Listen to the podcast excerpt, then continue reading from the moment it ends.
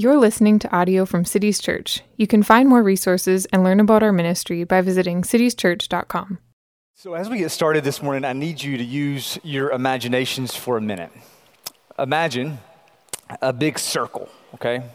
It's a, a big circle here, and inside this big circle are all the ways, everybody's got their own big circle, okay?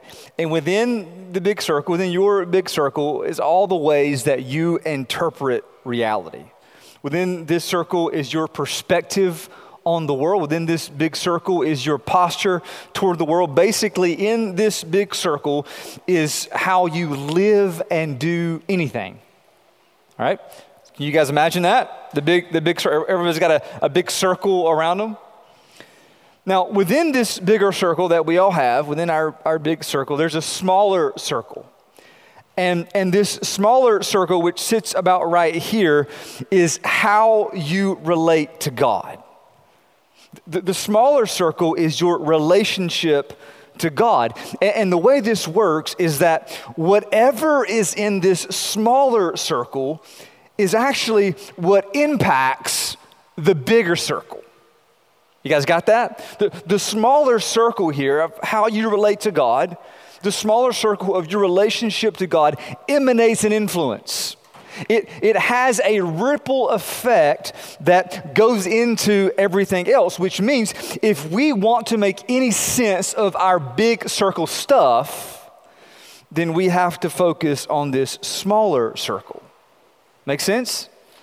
And when it comes to this smaller circle, we should ask what actually shapes this?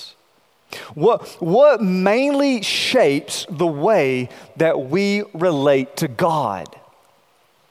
Well, there are two things mainly. Number one is what you know about God, and number two is what you know about yourself. Those two kinds of knowledge, the knowledge of God and the knowledge of yourself, they are the most important kinds of knowledge that you have. And John Calvin, the 16th century reformer, tells us this in his book, The Institutes of the Christian Religion, which is a big two volume magnum opus, right, from the Reformation.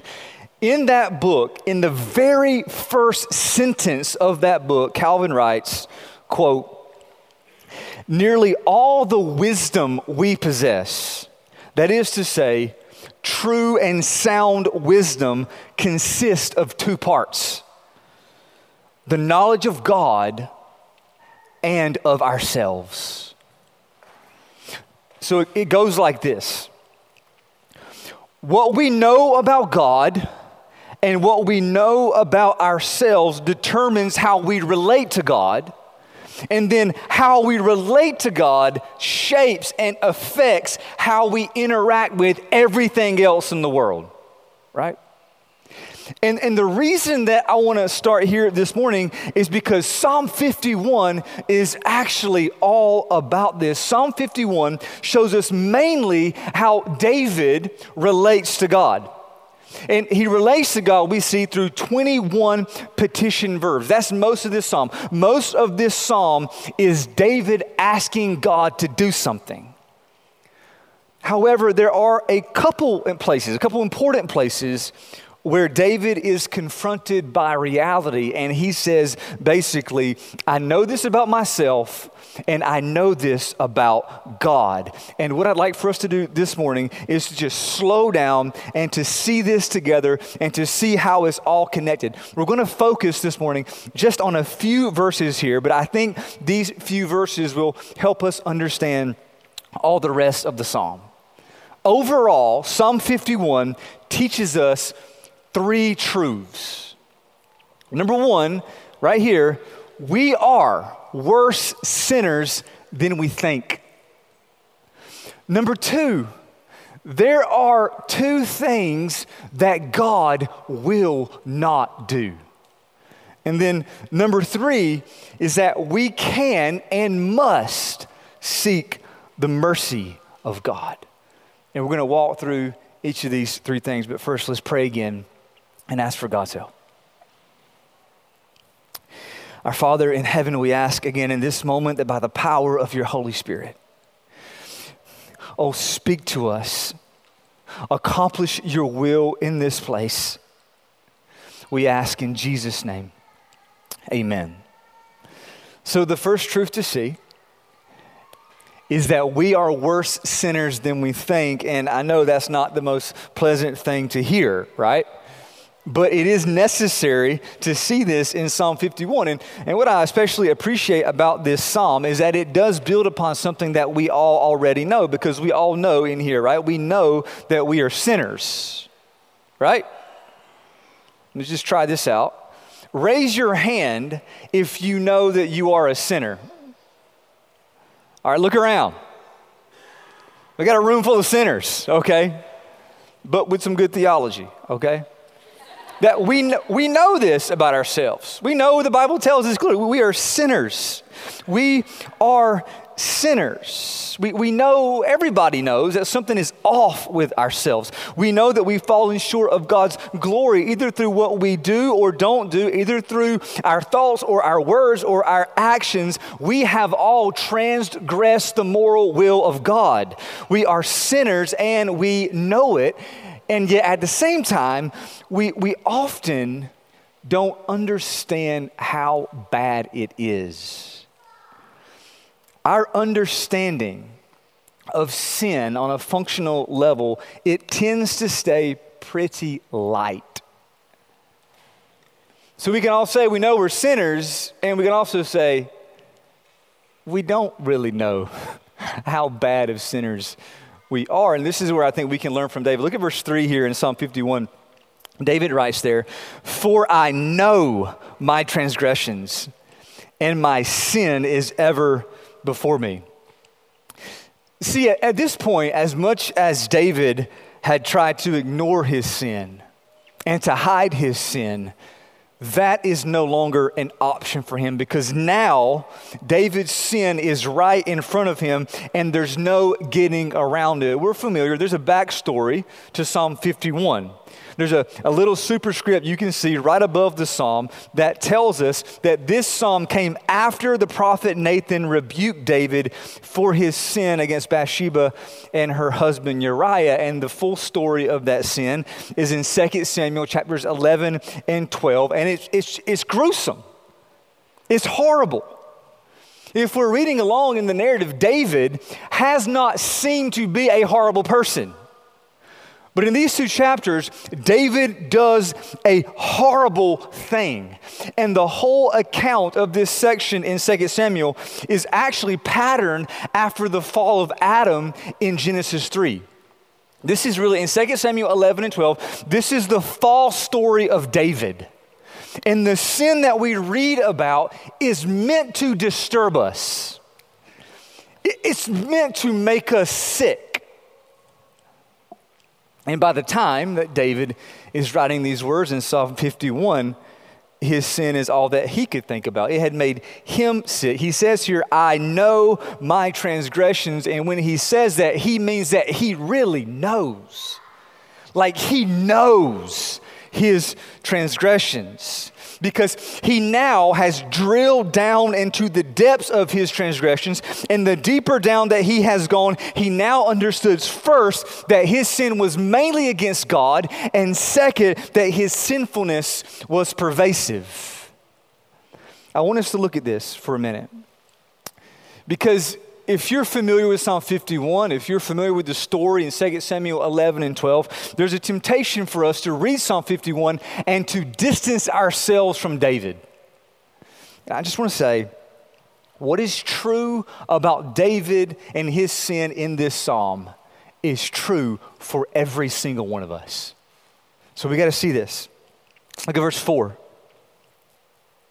He says to God, Against you, you only have I sinned and done what is evil in your sight, so that you may be justified in your words and blameless in your judgment. So, David obviously here, he has felt the displeasure of God through Nathan's rebuke. And, and God's displeasure at David, of course, is completely justified because David's sin was first and primarily against God. Now, of course, we know that David's sin was against others too. He sinned egregiously against Bathsheba and Uriah, and it was absolutely horrible. But even worse than that is that David has sinned against God. And that is certainly the way that 2 Samuel 12 describes it. When Nathan the prophet rebuked David, Nathan says to David, You have despised Yahweh.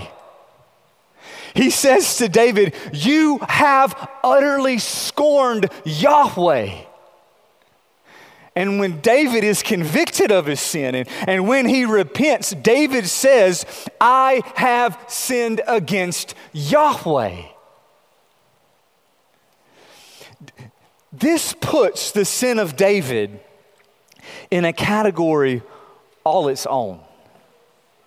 That, that's why David can isolate it the way he does in verse 4. He can say, I've sinned against you only, God.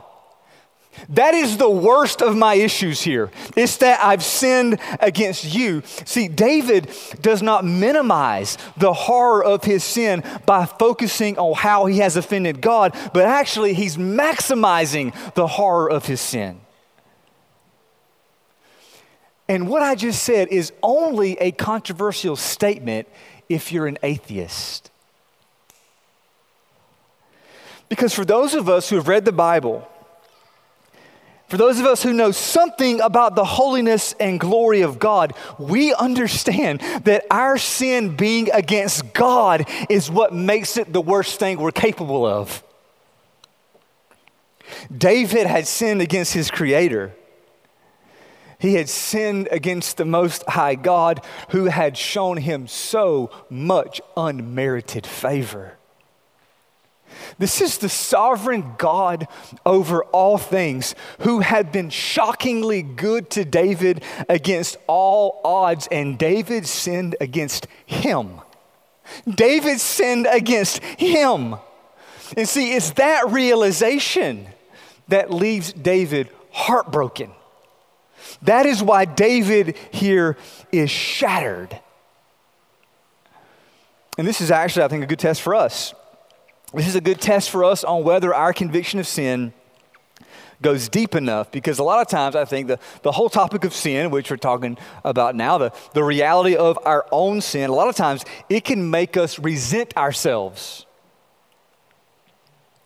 We, we can think of our failures. We can think of our sins, and it can almost create in us a kind of self hatred, or at the very least, an inward frustration, right? But get this if that's where you stay with your sin, it's because you are settling for something too shallow. We should go deeper, deeper. And when we go deeper, the first thing we must do is to get over ourselves. If you want to go deeper in the knowledge of your sin, get over yourself. Do not wallow in self criticism. As much as we might think that's admirable, it's not.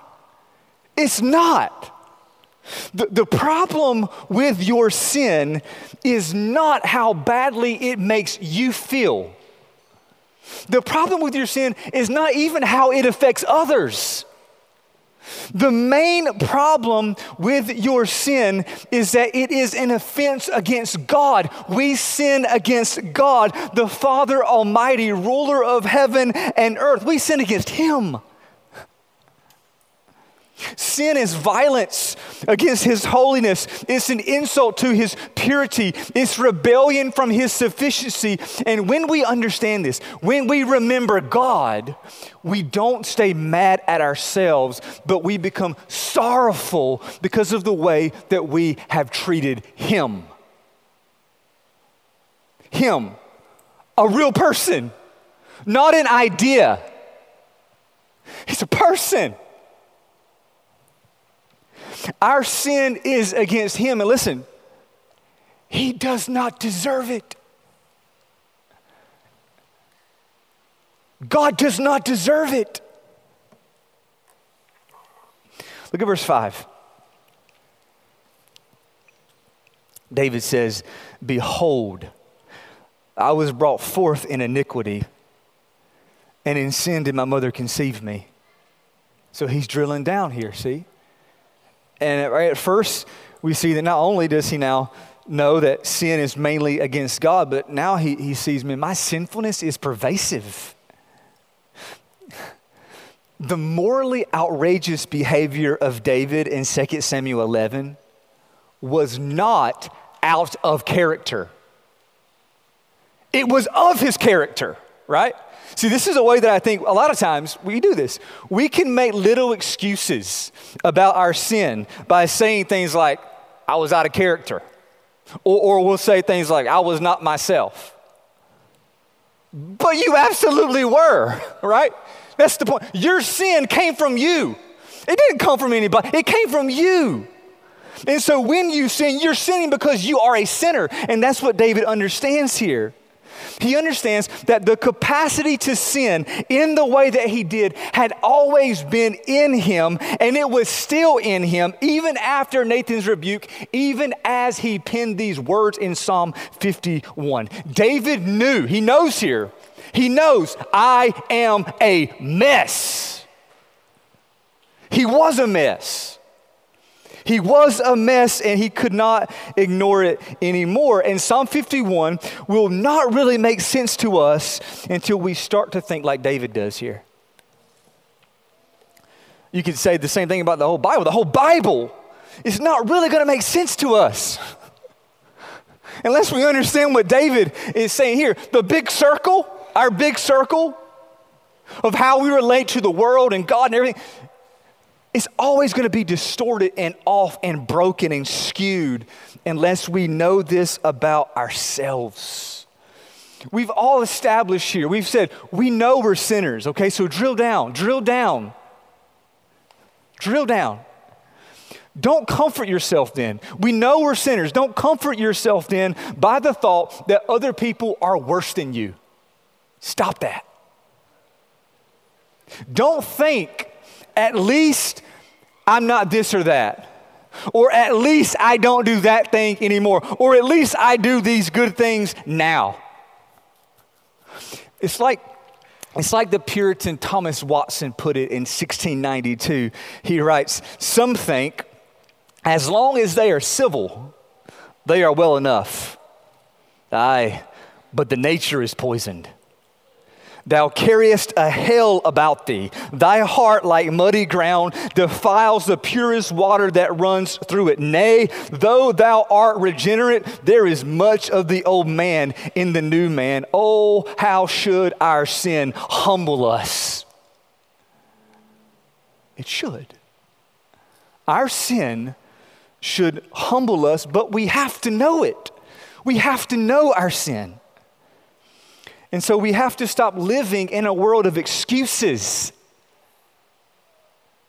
We have to stop staying superficial because that's actually delusional. Delusional. Delusional.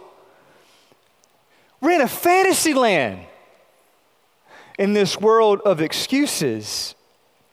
It means that we are actually actively not knowing ourselves. We are distorting then the smaller circle.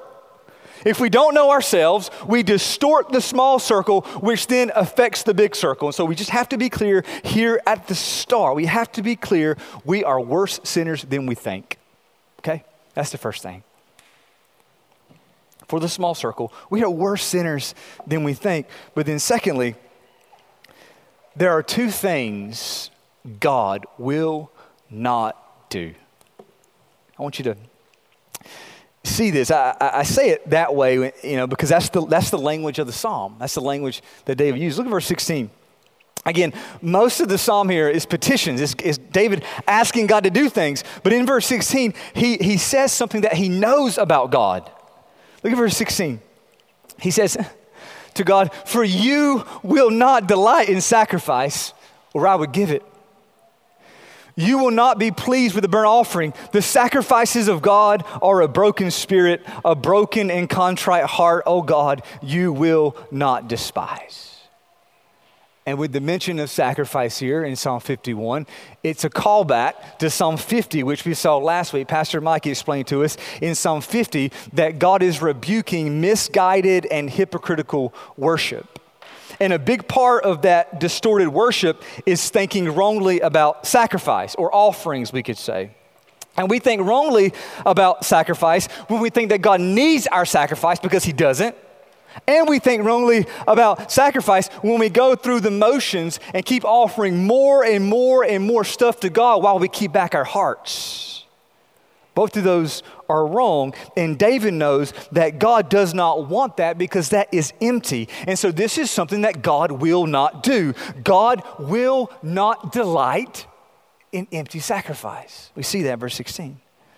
Because, verse 17, the real sacrifice, real offering, verse 17, is a broken spirit, a, a, a, broken and contrite heart, oh God, you will not despise. Did you, did you hear the two negatives there in verses 16 and 17? David is telling us here two things that God will not do, right? Over here, God will not delight in empty sacrifice, right? See that? And God will not despise a contrite heart. And it's really important for us to know this about God. These are strong words here in the psalm. These are words that are meant to give us a vantage into the heart of God, and David understates these words in a poetic way that's meant to draw us in as readers. And I wonder if you caught that in verse 16. David here is using a kind of rhetorical device that we use all the time in our modern speech. We don't even think about it, we use it so much. Here's an example. This is a completely random example, by the way. I just making this up. Uh, but say the boys and I are playing wiffle ball at a park and, and we're playing at a park that happens to be close by some tennis courts. And there's a lot of tennis uh, players out there doing their thing. And we're playing here, not too far from them, but far enough, we think. And I throw the ball to Micah, who's hitting. And Micah gets a hold of one. And the ball sails over the fence into the tennis courts. And it hits a tennis player in the head. Okay? No offense, tennis players, all right? Just right there. You guys can imagine. Imagine that. Imagine I throw him the ball and he hits it, and it's like slow motion. And I'm watching this ball sail over the fence into the tennis courts and bonk. Now, when I see that, I say, not good. When I say not good, what do I mean? It's bad, right? That's, that's, that's bad. That's not good. That's bad. That's a bad thing that just happened, right?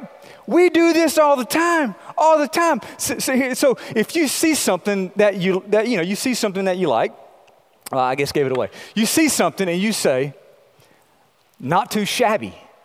What do we mean? It's nice. It's good, right? Or here's, here's one. I, I like, I like this one.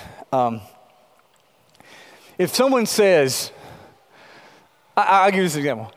We were getting some work done on our house and I was trying to find a, a contractor to, to, do it, and I was asking a guy, he gave me a reference. He told me a guy who's he, he knows, a family member, and he goes, He's not the cheapest. What does that mean?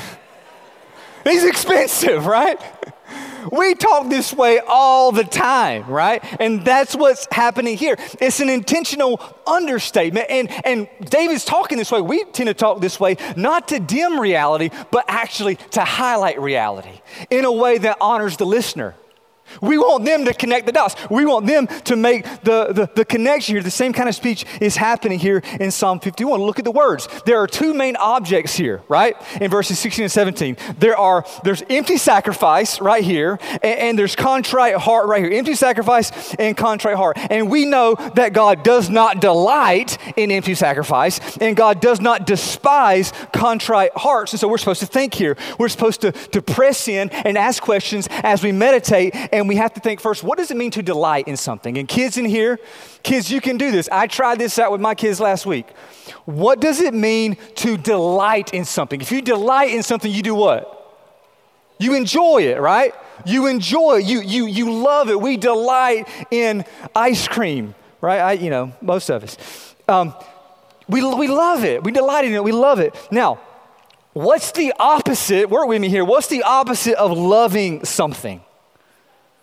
You, you hate it. So you hate it, right? The opposite of love is hate. Okay? And so what's another word for hate? Mikey, you said it. Despise. Everybody tracking? Another word for hate is the word despise. Okay? And so when we're thinking this way, we can see, okay, look, this is what's going on here. The, the words despise and delight are actually opposites of each other. Agreed? Do you see that? They're opposites of each other.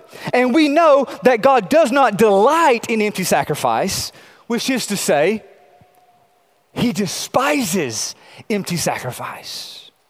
And, and we know that God does not despise a contrite heart, which is to say, he delights in a contrite heart. See, what David has done for us here is David has put it all right here together in two verses. He's put it all here in two verses. All we have to do as readers is drop the negatives and switch the verbs. And what, what happens as we, as we do this, as we meditate on this, we learn that God actually despises empty sacrifice, but God actually delights in a contrite heart. And it's one thing to just read it that way, right? It's another thing to discover it. I think that's the reason David puts it this way in Psalm 51. For those of you in here who are educators, you know that the best kind of learning happens not through wooden repetition, not just through dull recitation, right? But the best kind of learning happens through discovery. The best kind of learning happens when we see it for the first time and the lights come on. It's when we have that eureka moment that then becomes deeply encoded in us. That is what makes the difference. And so I wonder, I'm asking now for us here in this room, has that happened for you when it comes to this truth about God? Do you know this about God? Like, know it. Do you know this about God?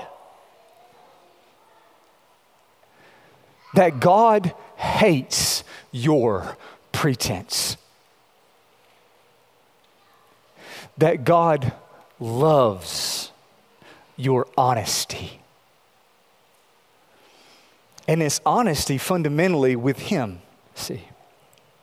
And of course, honesty with God is humility. If we know the truth about ourselves, if we know the truth about our sin, we're not bringing swagger to God, right? We don't, we don't shake our fist at him with entitlement. If we're, if we're honest, our hearts are contrite. That's what it means for us to be real with God, to be real with him. We're not trying to hide anymore. We're not trying to ignore it anymore. We're, we're not trying to make him think we're something we're not, but instead we come to God and we say, God, here I am. God, this is me. God, you see it. You see it all.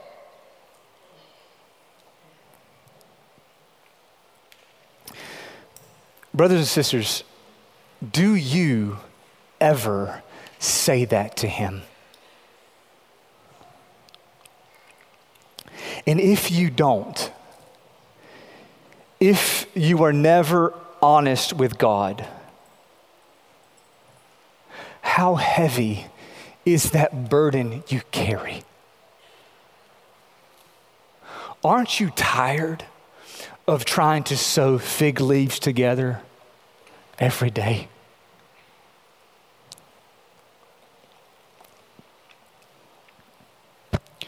One of my favorite lines from Augustine, and I, you've probably heard me say this before because I feel like I say it all the time. So it, it, it's, in, it's in his book, Confessions. And Augustine says there, he writes, Nothing is closer to the ear of God than a confessing heart and a life lived by faith. See, the way this goes is that the life of faith is the life of confession. Faith in God is being honest with God. But you can't be honest with God unless you know He delights in it, see? You're never going to be honest with God unless you know that He delights in your honesty. He does because God wants you. He wants you, not your avatar, not your resume, not your fig leaves. He wants you. And I know that's too good to believe for some of you. The news is too good to believe it, it's just pinging off. Hear it. He wants you. He wants you. And so put it all together here. What we learn from David in Psalm 51 is that we are worse sinners than we think. Our sin is mainly against God, and our sinfulness is pervasive. And while God despises our sin, He delights in our knowing that we are sinners because He delights in hearts that have been humbled by the truth of who we are. And see, it's only those hearts that can and must seek the mercy of God. And that's the third point.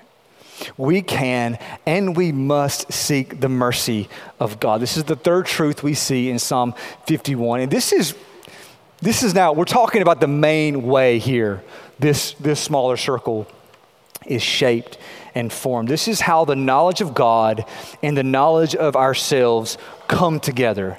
And we actually see this right away in verse 1. David starts the psalm by saying, Have mercy on me, O God, according to your steadfast love according to your abundant mercy, blot out my transgressions. And this first petition in verse 1 is really the banner petition over this entire psalm. Every other petition, all 20 petitions besides this one, they all fit beneath this one. Blot out my transgressions, wash me, cleanse me, purge me, let me hear joy and gladness, let my bones rejoice, hide your face from my sins, create in me a clean heart, renew a right spirit within me. Don't leave me. Open my lips to praise you. Do good to Zion. All of these petitions are really extensions of this one petition, this first petition Have mercy on me, oh God.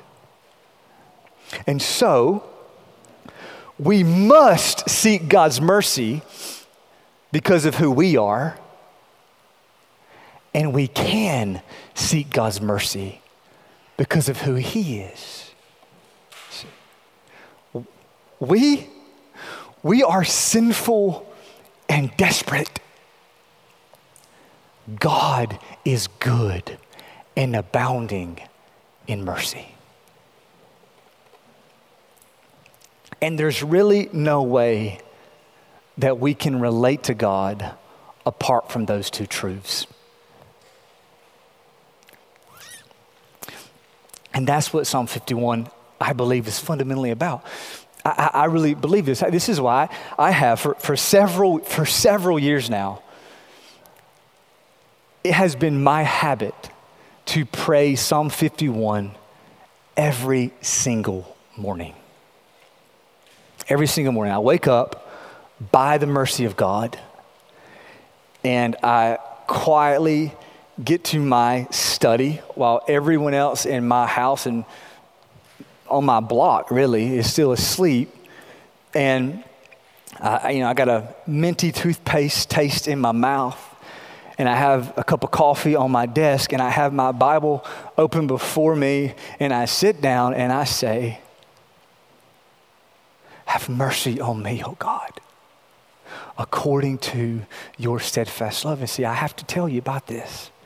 I have to tell you about this and I have to commend this to you because because God has never not answered that prayer. He's never not answered it. In fact, I think you can say that kind of prayer that prayer is close to the ear of God as it were is close to his ear. God, God delights in our seeking his mercy. And he will always hear us seek his mercy. In fact, we have great, great confidence that God will always seek his mercy according to his steadfast love. Because what is that? What is the steadfast love of God? The steadfast love of God is a main theme throughout the whole storyline of Scripture. Some English translations put it as God's faithful love or God's unfailing love, and it, that's what it means. God's steadfast love is his relentless commitment to bless his people. It's his steadfast, unfailing resolve to show his love to his people. The way that my kids have learned this is that God's steadfast love is his never stopping, never giving up, unbreaking, always and forever love. Amen? That's what it is. And where do we see this love most clearly? The cross of Christ. And this is what we saw back in Romans 5 in May. We see God's love most vividly in the cross of Christ. See, in the Old Testament, when the saints prayed according to God's steadfast love, they prayed in hope of this love. They prayed according to the promise of this love. But today, we pray according to how this love has been demonstrated, and that was in Jesus. That was when Jesus died on the cross. That was when Jesus poured out his blood of the new covenant. And so, our praying today, according to God's steadfast love, is our praying according to the blood of Jesus. Have mercy on me, O God, according to your steadfast love. Have mercy on me, O God, by the blood of Jesus Christ. Blood that was poured out for me. Blood that covered all of my sin because, yes, I am a sinner. But the blood. Yes, yes, yes, I am a worse sinner than I often think but the blood. Yes, my sinfulness is pervasive, but the blood. God despises me trying to save myself.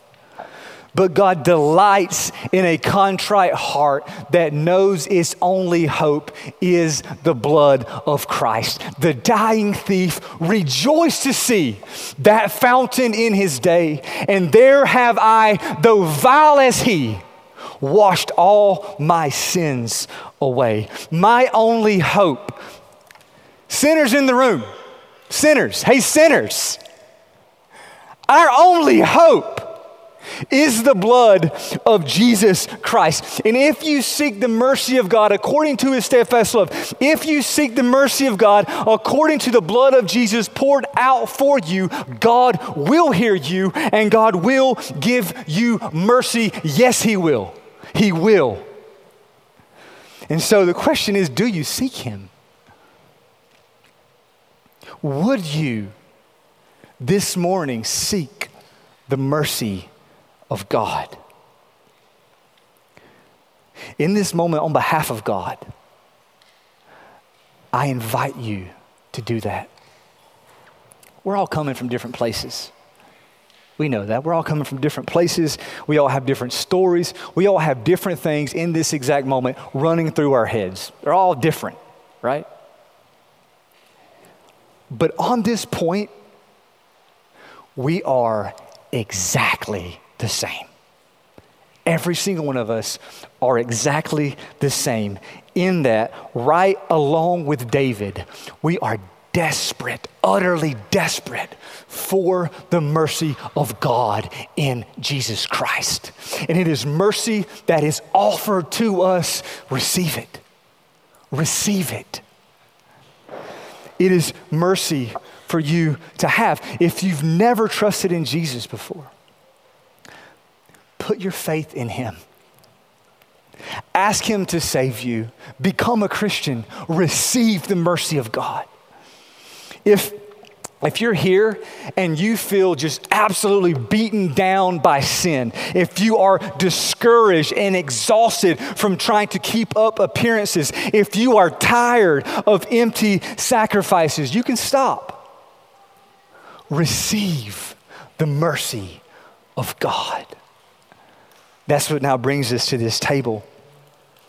Because at this table, where we come together, we, we come together and we say together,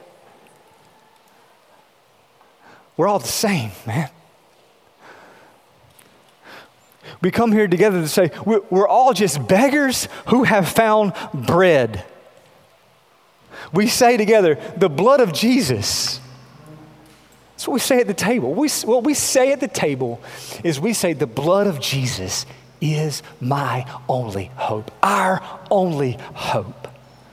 And so this morning, if that's your hope, if you have trusted in Jesus, if you, sinner, know that, then that actually is that smaller circle for you, right? That's what this table is. This table is, we say, it, it defines that smaller circle.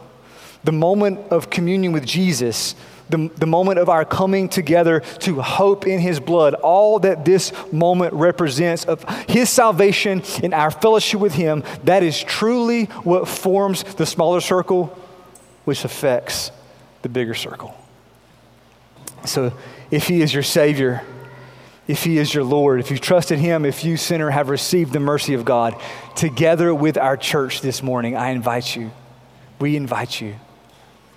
Let's eat and drink together. The body of Jesus is the true bread. Let us serve you.